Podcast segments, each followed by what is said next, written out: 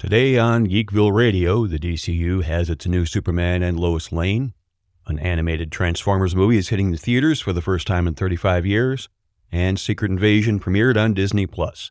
All this and more on the latest edition of Geekville Radio. Geekville Radio.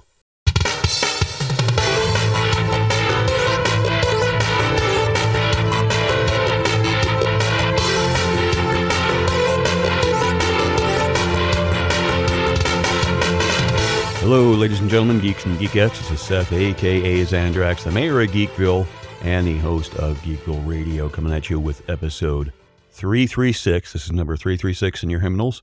You can find the show notes at geekvilleradio.com/336.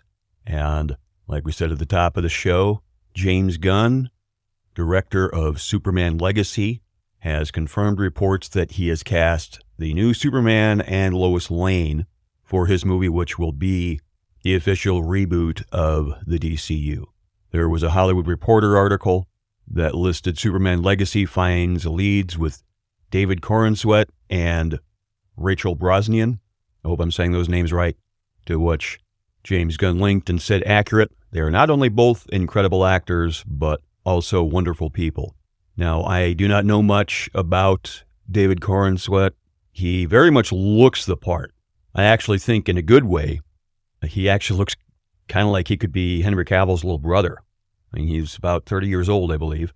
Relative newcomer, but his name was floating around for some time in the rumor mill for who was going to be the next Superman.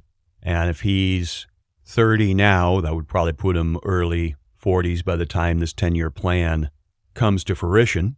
So this will make him, I believe, the fourth actor to portray Superman on the big screen, because George Reeves did it for TV. I don't think there was any Superman movie theatrically until the Christopher Reeve film in 78.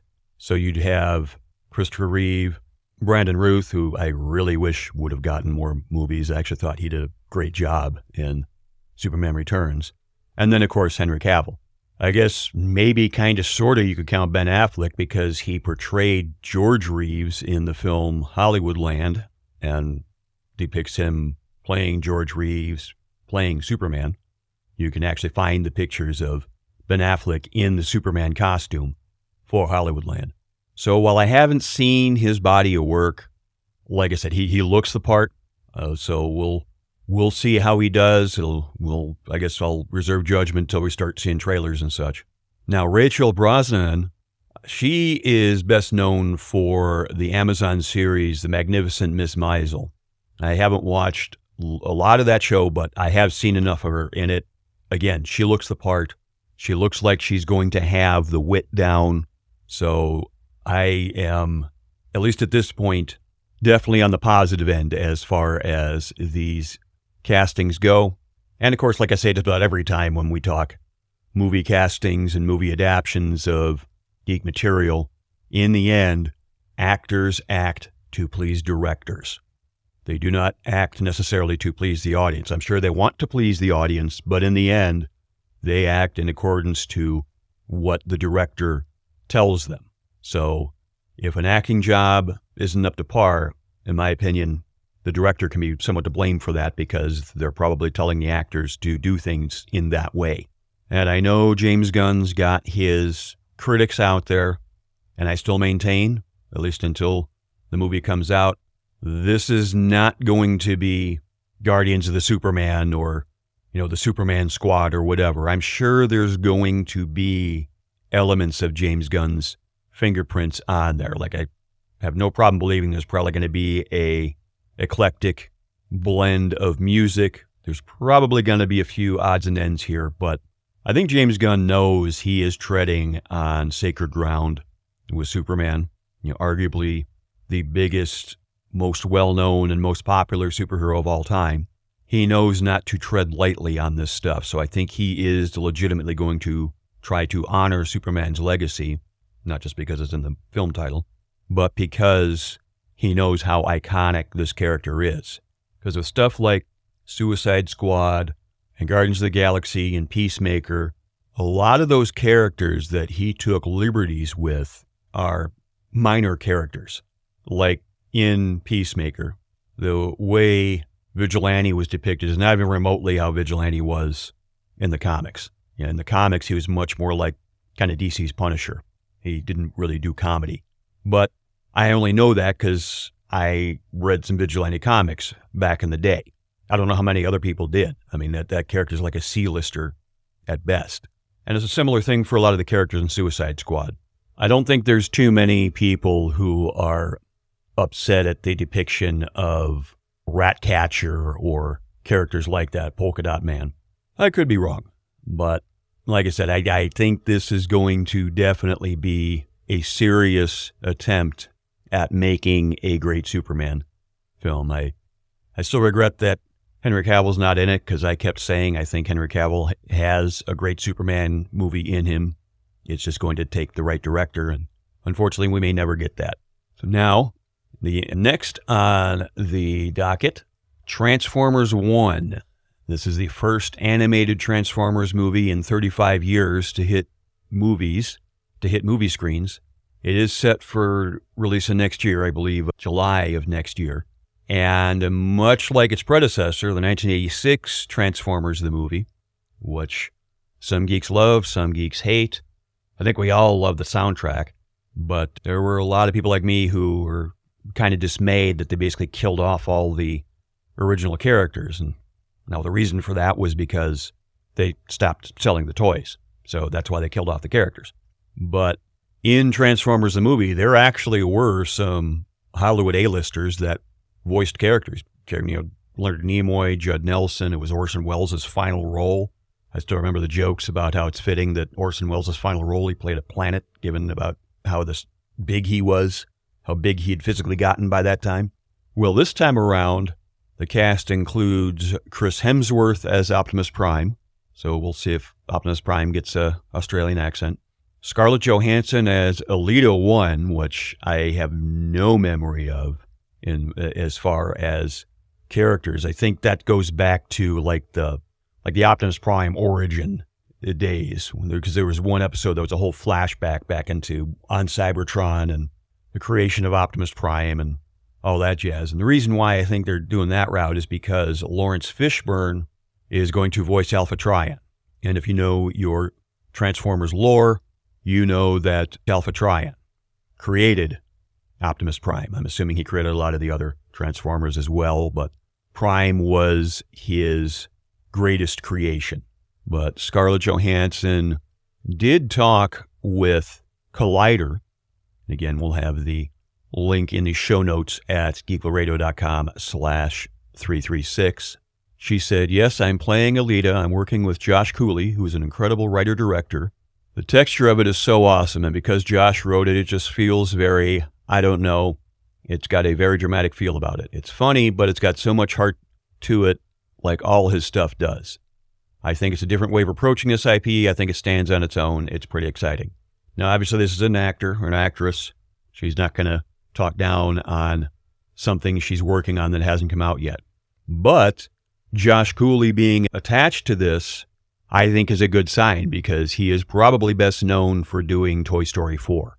And everybody raved about Toy Story 4 having this, I don't know if coming of age is the word to it, but it's like it was able to bring the Toy Story franchise to a new era, because obviously the first two took place within a couple of years of each other, and then 3, I think, was like 10 years after 2, and then 4 came along, and it was in proper span of time because Andy had grown up, and of course the toys have not. So that actually makes me hopeful about this, that this may be something that will have more attention paid to the audience than a lot of stuff in the live-action movies. Now, I still haven't seen the Rise of the Beast Transformers, because I soured on the Transformers movies a long time ago. I think the perfect example of what soured me on the Transformers movies was the depiction of Devastator having reproductive organs. You know, the whole line that of "I'm standing directly beneath the enemy's scrotum." That pretty much sums up the Transformers movies to me.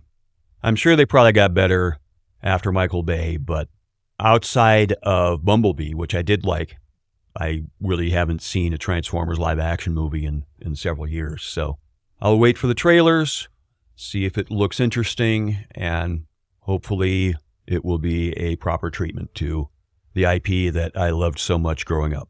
All right, we're going to take a quick break, and when we come back, we will dive into Secret Invasion, Episode 1, that premiered on Disney+. This is Geekville Radio, and we will be right back.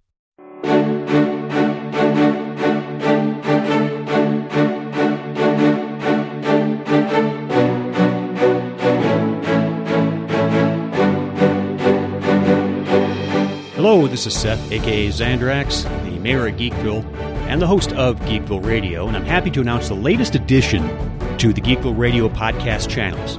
We do have Geekville Radio, which covers all aspects of geekery, TVs, movies, superheroes, science fiction, you name it.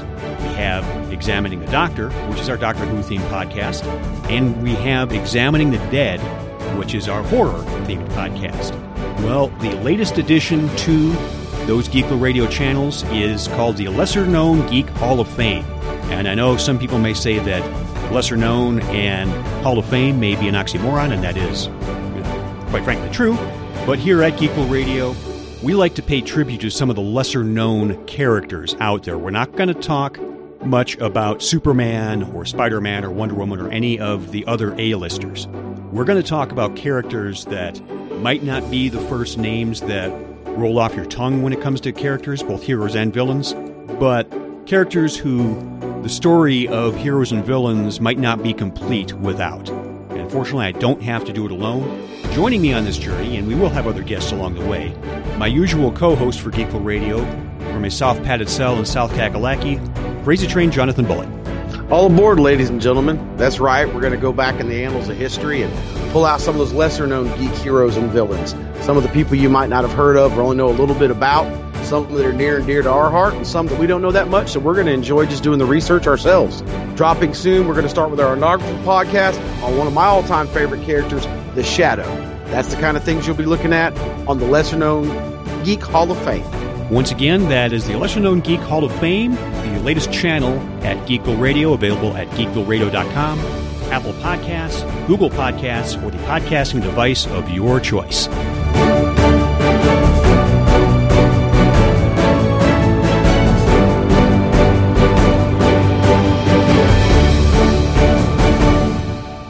All right, we are back. Geekville Radio number 336, and we're going to dive into the premiere episode of Secret Invasion. The episode was called Resurrection, and it dropped on Disney Plus this past Wednesday. This is the most anticipated show of Marvel Phase 5, now for me at least. I think it actually is the official start of Phase 5. And if you need a crash course in Secret Invasion, you can find it in our last podcast, 335, where we called it What is Secret Invasion. The short summary is Secret Invasion saw Skrulls disguising themselves as key characters in the Marvel Universe and coordinating a occupation of Earth. They're basically taking over Earth to be their new homeworld after their homeworld was destroyed in the Kree-Skrull War. Now, that destruction was depicted in the Captain Marvel movie, and there's a couple flashbacks to that, but the comic version had a lot more superhero characters in it. The main villain herself disguised as Spider-Woman. There was a Skrull disguised as Jarvis and as Hank Pym. So they basically had eyes and ears in all the major Marvel super teams, all the teams of heroes and such, and that's how they were able to coordinate everything. This one, it looks like they're kind of going more after world leaders rather than superheroes. So this does have more of a spy thriller element to it, which I kind of expected, given that this is a Nick Fury story. And that really is one of the reasons why I have been anticipating this so much is Samuel Jackson as Nick Fury is finally taking center stage because he's been a supporting character for the last 15 years. I think we've all loved him in the role. And there's definitely some moments where we get the classic Samuel Jackson kind of banter. And also it is, like I said, directly connected to the Captain Marvel movie, which is where we got the Skrulls introduced in the MCU. So with that said, gonna wave the spoiler tag. Spoiler alert. Spoiler alert. Spoiler hole has been breached. Spoiler hole has been breached. Now, the major points in this, I guess the two biggest ones, are they have apparently killed off Maria Hill. That was a big surprise because, you know, again, I think a lot of people liked Colby Smuthers in that role. She was a cool character in her own right, but they brought Coulson back from the dead. I don't know if they'll do the same thing with Maria Hill, but we'll see. She definitely was not a Skrull. At least she didn't turn into a Skrull when she died. But the way Skrulls are going about their takeover is they are staging terrorist attacks to provoke war between the U.S. and Russia. Now, Nick Fury, his main look in here, he's got a gray beard and no eye patch. This would indicate that he has been gone from some time.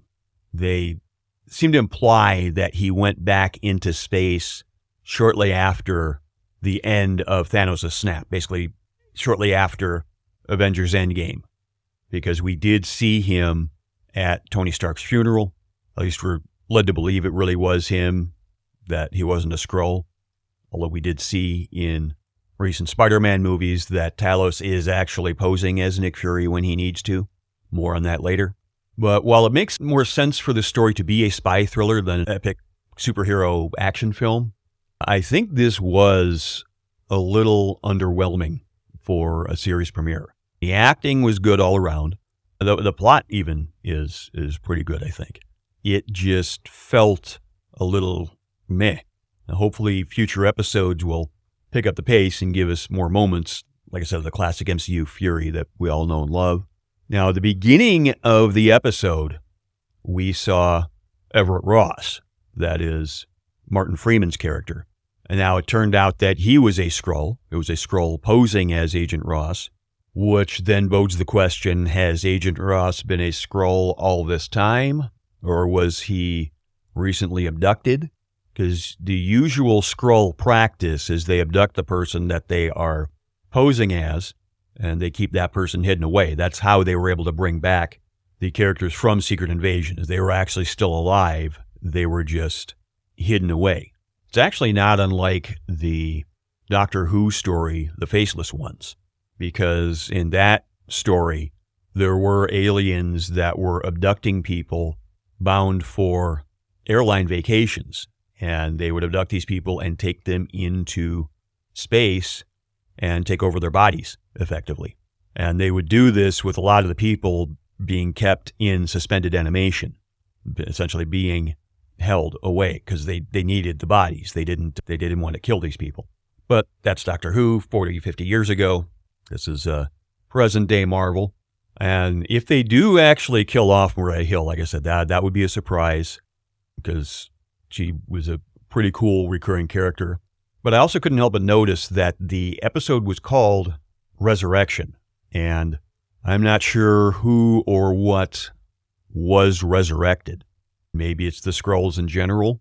But another thing I couldn't help but notice is that both Maria Hill and Sonia Fallsworth, that's Olivia Colman's character, they both mention about how Fury has been different since the snap, since the blip. I can't help but wonder if the main Fury we're watching in here is a Skrull. Now, we did get the villain, Gravik, at least who right now we're seeing as the main villain. Gravik did pose as Fury. He actually impersonated Fury to shoot Maria Hill. So Maria Hill died thinking that Nick Fury was shooting her, which is really kind of an awful way to die, not just being shot, but to think that your boss was shooting you. But we haven't seen yet whether this Nick Fury, the one we've mainly been seeing, is the actual Nick Fury or not. I actually would not be surprised if the Fury we're seeing for this whole story is actually also a Skrull, and the for really real Nick Fury is still out there. That would not surprise me at all that Nick Fury be doing this, especially since they've been implying that he's been out in space anyway while Talos has been impersonating him on Earth. So if I were to give this a final grade, I would say probably about a B-. Like I said, it was good. It wasn't great. It was a little underwhelming for a series premiere, but it doesn't make me think, this is dumb. It does make me still want to watch the rest of the episodes. And so I'll keep covering this. I'll keep doing my reviews. This has been Geekville Radio. If this is your first time listening to us, obviously welcome.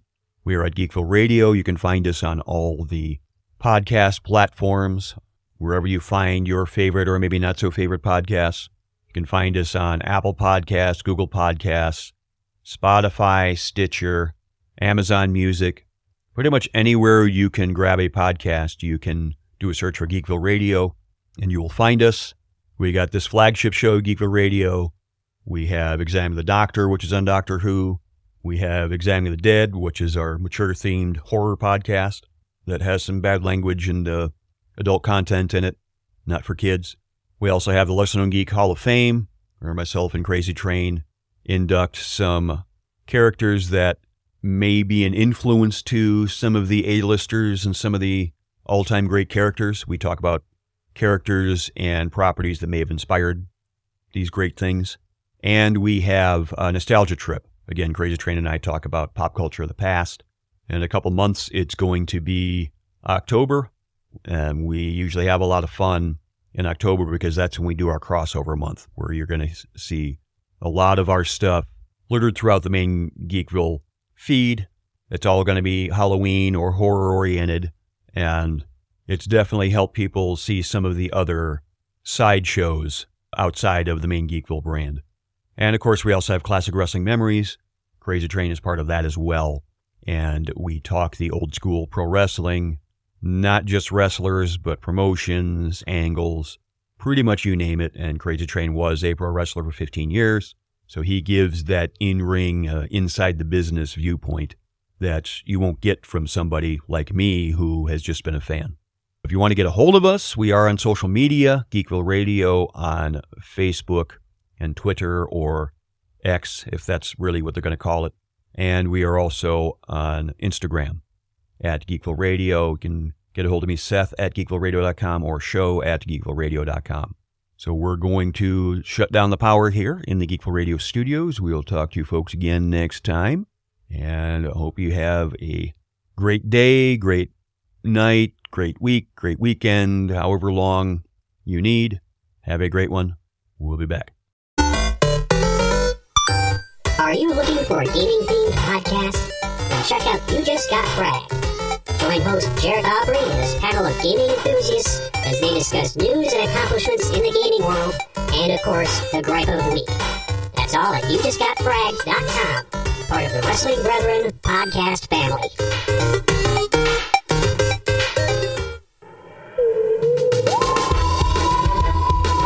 All Time Lords and ladies, Geekville Radio presents Examining the Doctor, a weekly look at everybody's favorite Time Lord, the Doctor. Join Mark and Seth as they bring their signature blend of knowledge and humor to favorite and not-so-favorite episodes of Doctor Who. From Hartnell to Capaldi, Examining the Doctor provides episode commentaries for classic and current Doctor Who fans alike. Examining the Doctor, available on iTunes, Stitcher, and at geekvilleradio.com.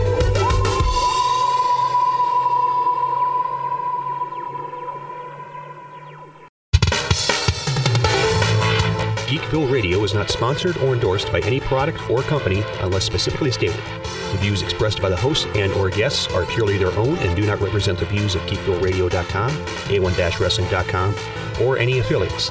Some media used on Geekville Radio is the respective copyright of its publishers, all rights reserved.